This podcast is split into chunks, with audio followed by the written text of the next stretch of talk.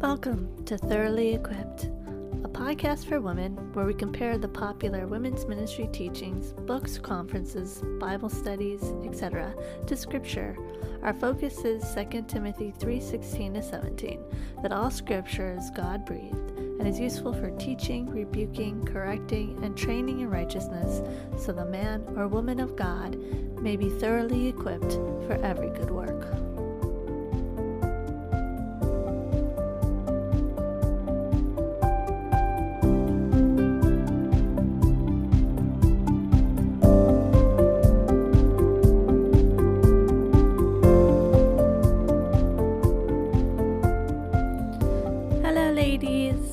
Welcome back to Thoroughly Equipped. I am your host, Melba Toast, and if you are new, welcome. I pray this episode blesses you and, of course, glorifies God.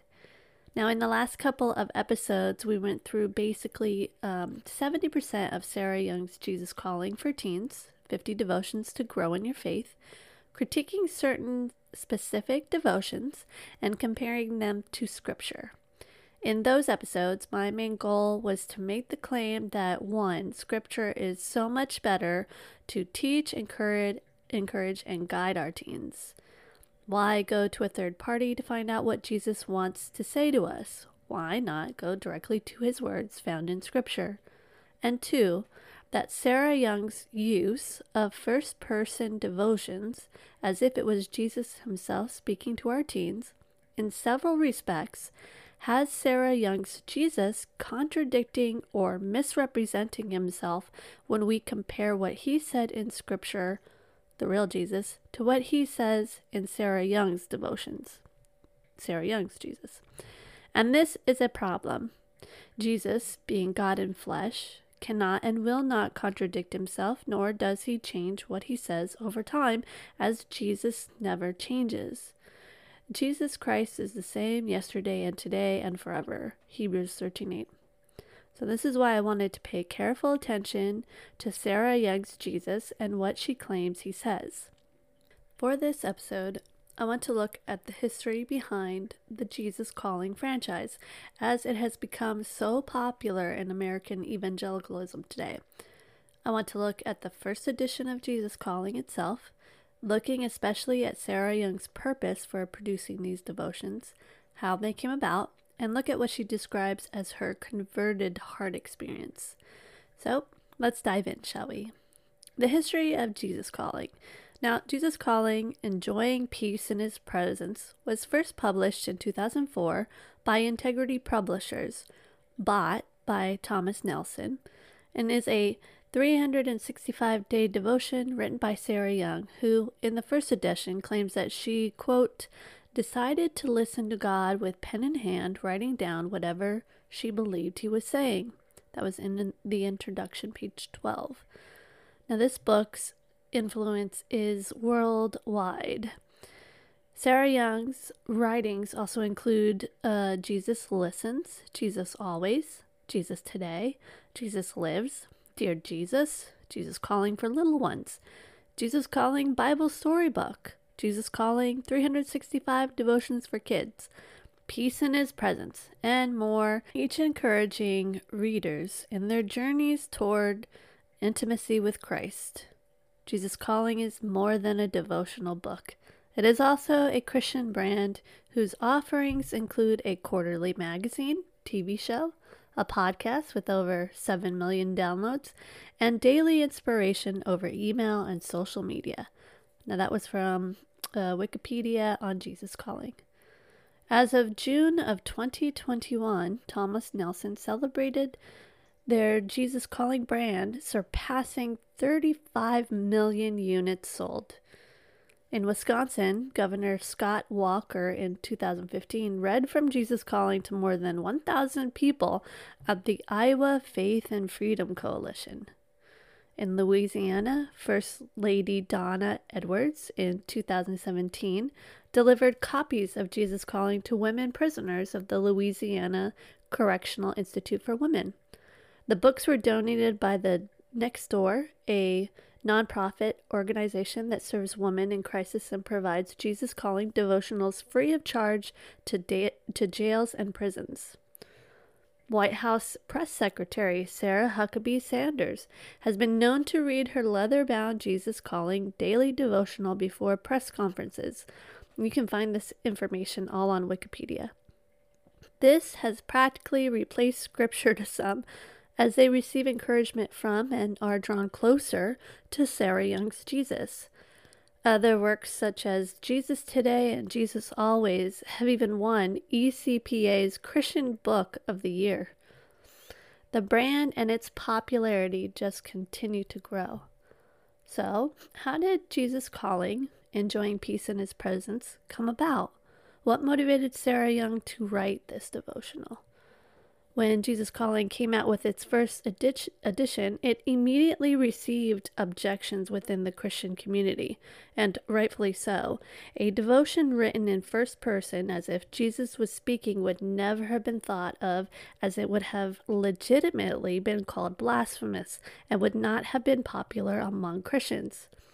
Because of the criticism, future editions would remove very important information given in the original edition to make it more palatable, specifically the information within the introduction to Jesus Calling that reveals how Sarah Young produced the devotions.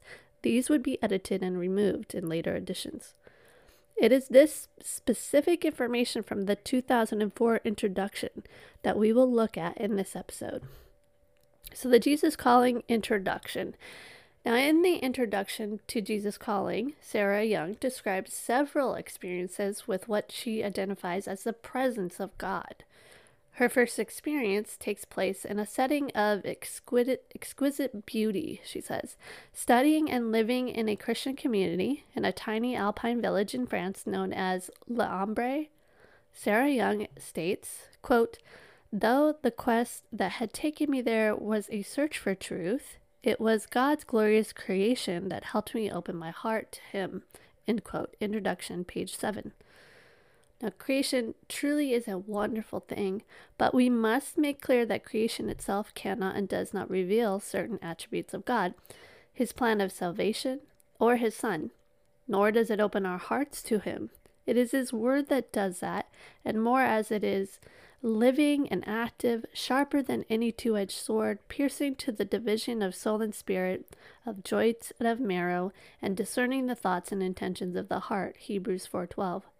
We, apart from regeneration, a work of God, His giving of a new heart to seek and serve Him, do not have hearts that open up to Him. Creation does bring one to worship and acknowledge that there is a creator, but apart from God's work, creation will bring us to worship other gods because of our unregenerate hearts. We see throughout time how man is awed by creation, so much so that they will worship that which is created instead of the creator. Romans 1:25. It is in nature that Sarah Young finds herself one night walking alone in the snowy mountains. She describes the air as being crisp and dry, piercing to inhale. What happens next is very important to understanding her conversion, so I will let her speak. Quote, "Suddenly I felt as if a warm mist enveloped me. I became aware of a lovely presence, and my involuntary response was to whisper, 'Sweet Jesus.' This utterance was totally uncharacteristic of me, and I was shocked to hear myself speak so tenderly to Jesus. As I pondered this brief communication, I realized it was the response of a converted heart. At that moment, I knew I belonged to Him. This was far more than the intellectual answers for which I had been searching. This was a relationship with the Creator of the universe." Jesus Calling, introduction, page 7 and 8. So we see her express this experience of a feeling of warmth from some quote-unquote presence as being her conversion experience. The moment she knew she belonged to Him. So we should ask ourselves, is this a true conversion? First, we should think about what it means to be converted. In religious terms, to convert means to change one's religious faith or belief. So, in Sarah Young's case, because of a feeling of warmth, which she attributes to a lovely presence, her heart was transformed from disbelief to belief. Okay, but belief in what? Well, she says that she belonged to Jesus. So her conversion was going from not believing she belonged to him to believing she belonged to him, all which came from an experience of warmth in a cold night. Do the scriptures relay that certain experiences can cause us to know we belong to Christ? And do the scriptures tell us what it means to be converted? Well, scripture says a lot about conversion. One, though the word conversion only occurs once in scripture, Acts 15:3, and the words converts is used 4 times in scripture, Acts 13:43, Romans 16:5, 1 Corinthians 16:5, and 1 Timothy 3:6, the concept is seen over and over again in scripture. The word convert is used as an alternative word for a believer, while the word conversion literally means a turning. A related word we often see is the word repentance. That means a change of mind. Biblically, for one to undergo a conversion means for one to turn from darkness to light, from unregenerate to regenerate, from believing lies to truth, and worshiping the little god of this world to worshiping the one true God. And let me say this to clarify even more, that conversion is not merely a turning from not knowing that one belongs to God to knowing one belongs to God, as Sarah Young describes here. Now, why do I say this? Because all belong to God, and those who are predestined will undergo conversion as all the Father gives the Son will come to Christ. John 17:6, John 6:37.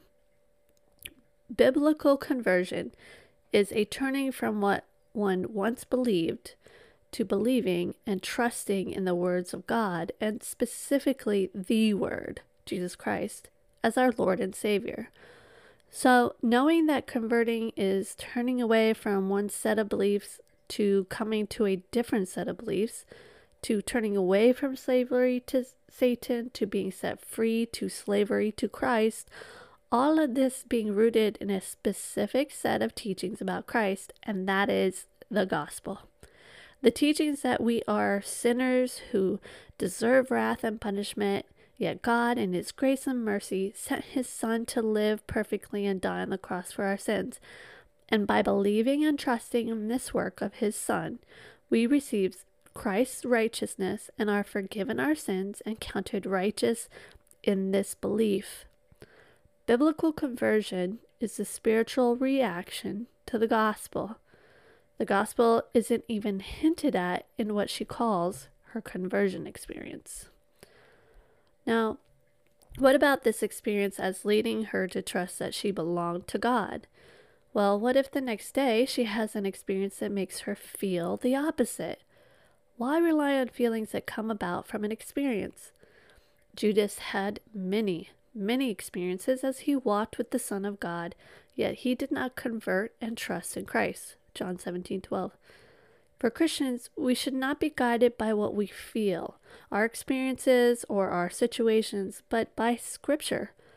God's Word, and especially the Word made flesh, is what we are guided by, what we put our trust in. And so, why did she not know and trust the many teachings or promises from Scripture that God is with us, that we are His children, and that those who trust in the work of Christ, the gospel, belong to Him? They are His sheep. Scripture differentiates between those who belong to Satan and those who belong to God. 1 John 3:10.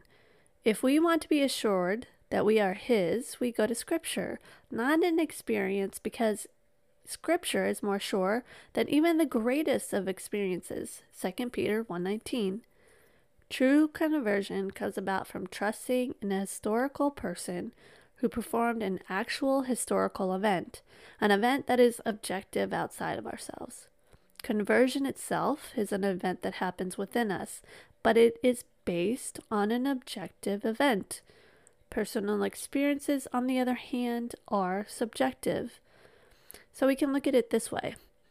What causes a change of mind from unbelief to belief is universal for all. The historical event of the gospel can be given and applied to all in which they believe or turn away from it. Sarah's conversion experience with the warm feeling of a presence only applies to her, not to me, not to you. Her experience with this presence that caused her to know she belongs to God cannot be something I can trust in unless the same experience is given to me. But instead, it does the opposite. Those of us who have never had her experience, therefore, are drawn either to search out the experience, hoping to receive that same assurance that we belong to God, or to go into despair because we have never received that experience and therefore conclude that we do not belong to Him. Again, I want to make it very clear that all people who are converted are going from one set of beliefs to another, beliefs based off the gospel. An actual objective historical event that happened in the past that we either trusted for our salvation or reject. Sarah Young's conversion, her heart converts because of a feeling of warmth which she identifies as a presence. Now, Sarah Young continues in her introduction describing another encounter with this presence. Quote, "The following year, back in the United States, I had another encounter with the presence of Jesus. At that time, I was working as a technical writer in Virginia. My boss sent me to Atlanta to attend a conference. I accepted this assignment dutifully and checked into a hotel without enthusiasm. Alone in my room, I felt waves of desolation wash over me. So I began to walk the streets of Atlanta aimlessly, trying to escape my solitude. I glanced at some books at an outdoor stall and was drawn to Beyond Ourselves by Catherine Marshall. That night as I read the book, I no longer felt alone. I knelt beside the bed in that sterile room and felt an overwhelming presence of peace and love come over me. I knew Jesus was with me and that he sympathized with my heartache. This was unquestionably the same sweet Jesus I had met in the Alps." End quote. Sarah Young's Jesus Calling, introduction, page 8. She then describes the following 16 years as what others might call living the exemplary Christian life. She goes to seminary, gets married, spends 2 four-year terms in Japan doing missionary work, has 2 children, returns to the U.S., and continues to further her degree at a university. She says, quote, "However, not once during those 16 years did I vividly experience the presence of Jesus. So I was ready to begin a new spiritual quest. It started with diving into a devotional book, The Secret of the Abiding Presence by Andrew Murray. The theme of this book is that God's presence is meant to be Christians' continual experience. Murray emphasizes the importance of spending time with God in quiet and uninterrupted communion." Going on, she then states, quote, "I began seeking God's presence in earnest. My day started alone with God, equipped with Bible, devotional book, prayer journal, pen, and coffee. As I waited for his presence, God began to reveal himself to me. An hour or two alone with him seemed too brief." End quote. Sarah Young's Jesus Calling, introduction, page 9 to 10. Now, did you notice her desire to begin a quote-unquote new spiritual quest? Does she then reach for her Bible to grow? No. Instead, she searches out another book. And did you notice that each time she says she experiences this presence, it is after reading these books and devotionals? In 16 years, did she ever trust that Scripture is God's very breath, revealing Jesus to her, and is the way by which we come to know and experience Christ? Why does she describe God revealing himself in her waiting and not in her study of Scripture? She goes on to describe more experiences. Quote, "Our combined ministries subjected our family to intense spiritual warfare, and I prayed for protection every morning. One morning as I prayed, I visualized God protecting each of us. I pictured first our daughter, then our son, and then Steve, encircled by God's protective presence, which looked like a golden light. When I prayed for myself, I was suddenly enveloped in bright light and profound peace. I lost all sense of time as I experienced God's presence in this powerful way. I had not sought the experience, but I received it gratefully and was strengthened by it. God had prepared me for stepping into deep darkness by first bathing me in His glorious light. I realized that experiences of God's presence were not only for my benefit, but were also preparation for helping others, end quote. Sarah Young's Jesus Calling, Introduction, page 10 to 11. Now, this light experience is how she says she is equipped for stepping into darkness, fighting it, and doing the good work of helping others. Yet, Scripture contradicts this experience when it says that Scripture, is what equips us for serving and helping others, 2 Timothy 3:16-17, that Christ is the light, John 8:12. The actual living person who we draw people to, not a mere presence. These experiences with this presence is obviously a big influence in her life. I cannot say whether these occurrences actually took place, but I can judge why they are included in the introduction of these devotions. Usually, we relay or describe experiences to convince others of something. So in this case, Sarah Young is including these experiences to convince you, herself, and I that she does belong to God, that He comforts her and speaks to her. This is to convince you of what she is going to tell us next. Sarah Young continues, quote, "During that same year, I began reading God Calling, a devotional book written by two anonymous listeners. These women practice waiting quietly in God's presence, pencils and paper in hand, recording the messages they received from Him. The messages are written in first person with I designating God. The following year, I began to wonder if I, too, could receive messages during my times of communing with God. I had been writing in prayer journals for years, but that was one-way communication. I did all the talking. I knew that God communicated with me through the Bible, but I yearned for more. Increasingly, I wanted to hear what God had to say to me personally on a given day. I decided to listen to God with pen in hand, writing down whatever I believed He was saying. I felt awkward the first time I tried this, but I received a message. It was short, biblical, and appropriate.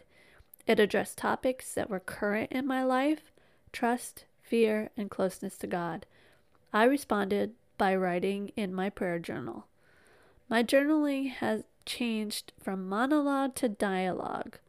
Soon, messages began to flow more freely, and I bought a special notebook to record these words. This new way of communicating with God became the high point of my day. I knew these writings were not inspired as Scripture is, but they were helping me grow closer to God. I have continued to receive personal messages from God as I meditate on Him. The more difficult my life circumstances, the more I need these encouraging directives from my Creator." End quote. Sarah Young's Jesus Calling, Introduction, page 11 to 12. Okay, so there are a couple things to address here. First, the book she desires to imitate, God Calling, is a book written in 1935 by two anonymous women, giving the title The Listeners. A.J. Russell, the editor of this book, states that, quote, "The claim that they make is an astonishing one, that their messages have been given to them by the living Christ Himself." That was from The Story of the Book by A.J. Russell. One of the two anonymous women, in their own short telling of the receiving of these messages, recalls how she could not receive messages on her own. Quote, "With my friend, a very wonderful thing happened. From the first, beautiful messages were given to her by our Lord Himself, and every day from then these messages have never failed us.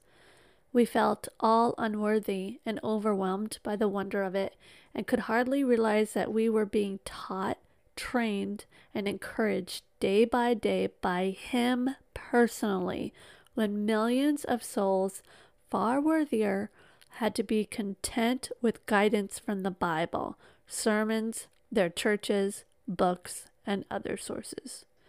Now, wow, what a statement of pietistic arrogance. How sad they must be for us who merely look to his actual word and feel it is sufficient enough to equip us unto all life, godliness, and good works. 2 Peter 1:3, 2 Timothy 3:16-17, Psalm 19, Psalm 119. How special they are. But I must go on. This book, God Calling, has no qualms about claiming that it is extra-biblical revelation given by God himself, as if he was saying to these women, "My word, written in the scriptures, is not enough to guide you, encourage you, and equip you. You need those additional messages. Oh, and you should share them so that others may become as equipped as you are. But even these words I give you won't be enough.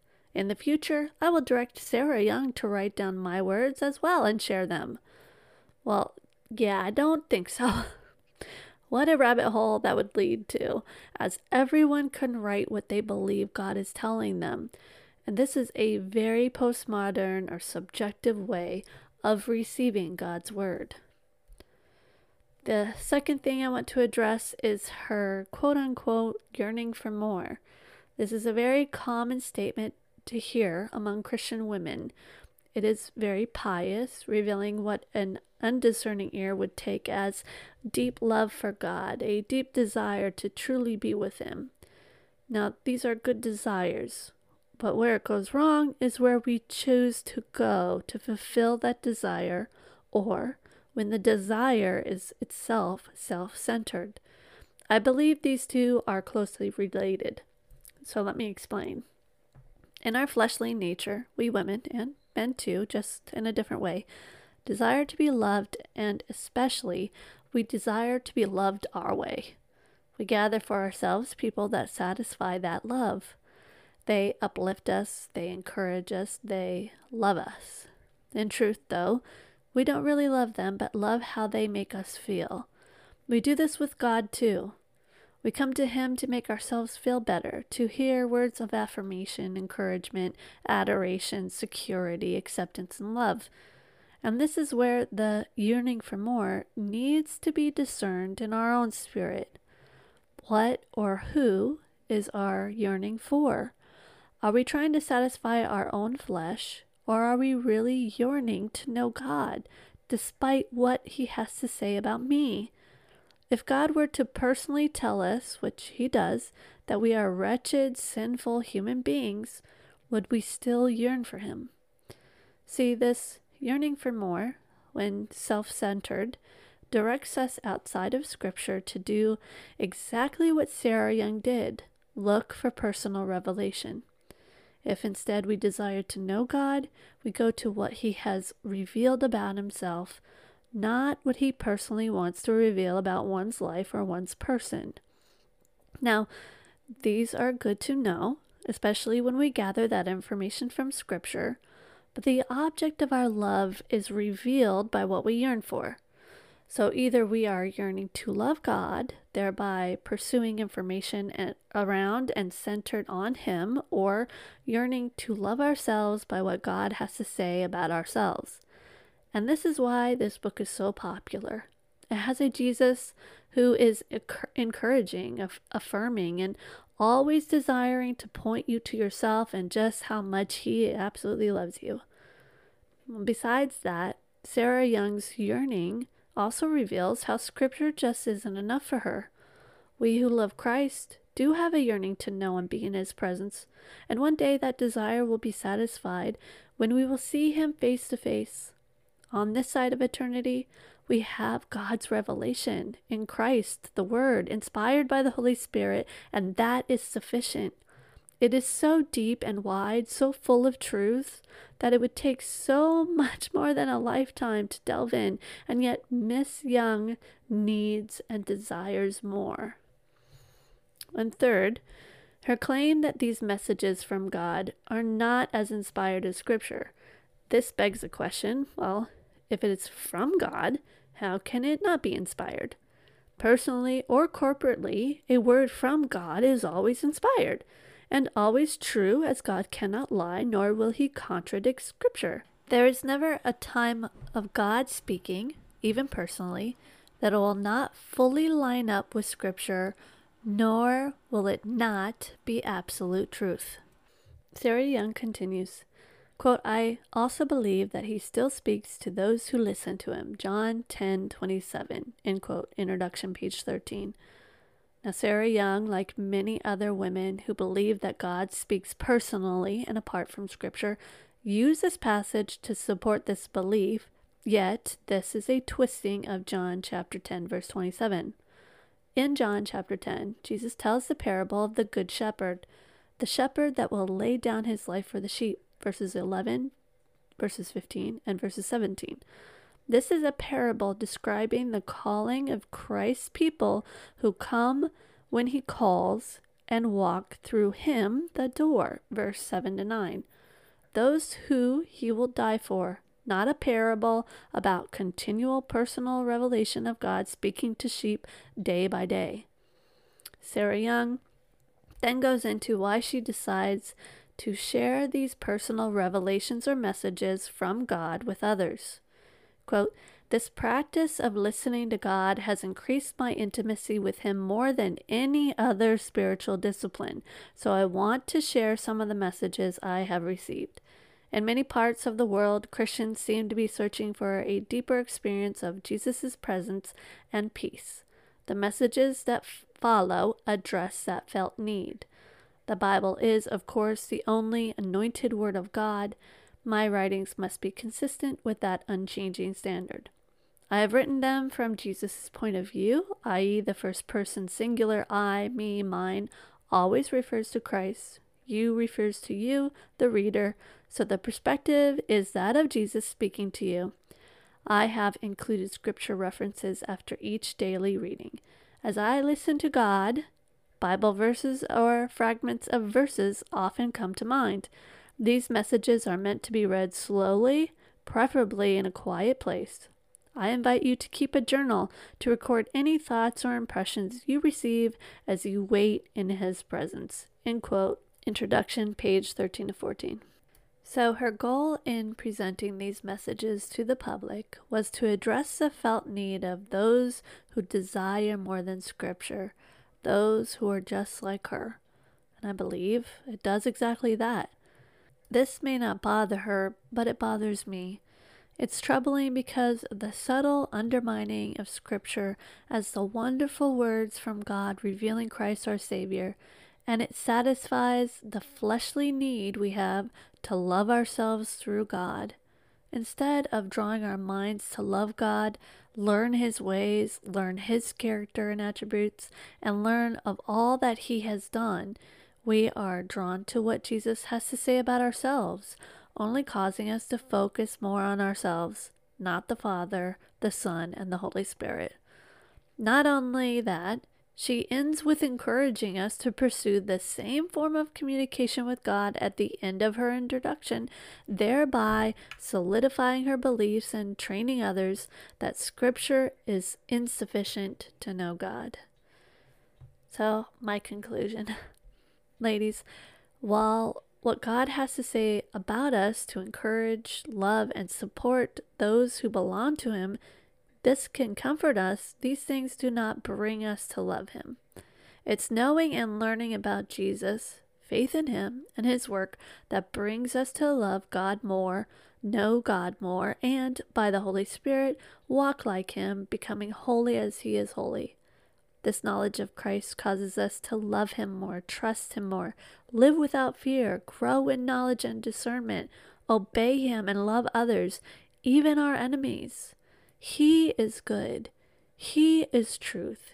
He is love. And this is why it's so important that we know Jesus. The Jesus we believe in matters, as a false Jesus cannot save. And that's next week's topic. Why what we are taught about Jesus matters. I, God willing, will discuss some of the early church's battle with Christological heresies, why they are important to be able to identify, how who Jesus is affects the gospel, and how the implications of a false Jesus can affect our lives as women, wives, mothers, and friends. So let us pursue more and more to know him. He is found in Scripture. They are his very words. Let us be actively denying ourselves, rejecting what we believe commends us to God, and counting everything as lost because of the surpassing worth of knowing Christ Jesus our Lord, pursuing the prize of Christ, counting all things as rubbish, in order that we may gain Christ and be found in him, not having a righteousness of our own that comes from the law, but that which comes through faith in Christ, the righteousness from God that depends on faith, that we may know him and the power of his resurrection, and may share his sufferings, becoming like him in his death, that by any means possible we may attain the resurrection from the dead. Philippians 3:8-11. Well, until next time, I pray that we grasp what we can, diving continually into the depths of his word, receiving by it his works, his teachings, his character, his righteousness given to us by faith. I pray that we are in his word.